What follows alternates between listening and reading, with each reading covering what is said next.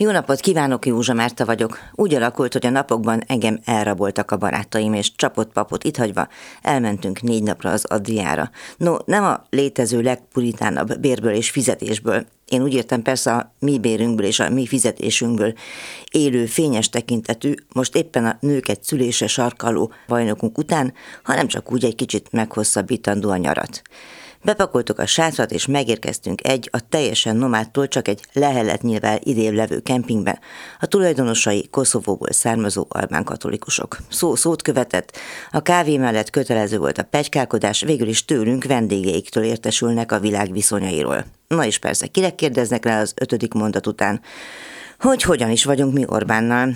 Az ember nem szívesen gázol bele a házigazda lelki világába, hát ha Dalmáciában is vannak hívei, de aztán fizethetünk duplán a sátorhelyért.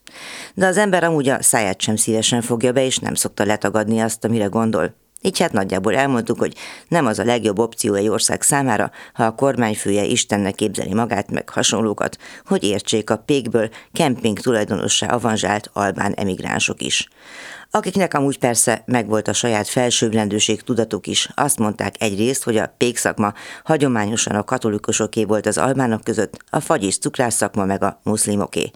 És hogy ifjúkorában az asszonynak azt mondta az apja, hogy férjhez mehet bárkihez, csak muszlimhoz ne.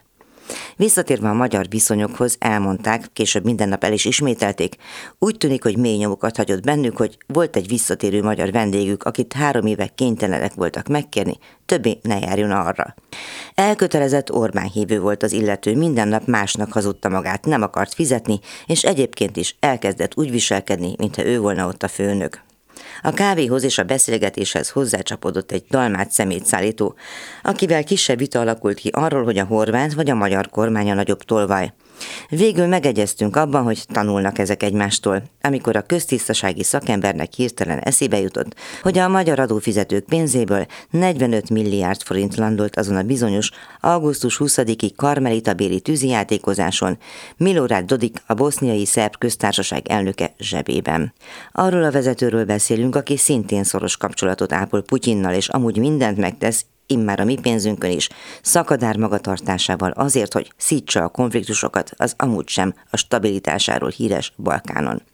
És aki amúgy idén rangos díjjal tüntette ki Putyint, már ha az ő díja már mint Dodiké rangosnak számít valahol. Na mindegy, a frissen szerzett geopolitikai infókkal felvértezve belevetettük magunkat az Adria vizébe, mint jól képzett úttörők, és hallgattuk, ahogy a kabócák fűrészelnek.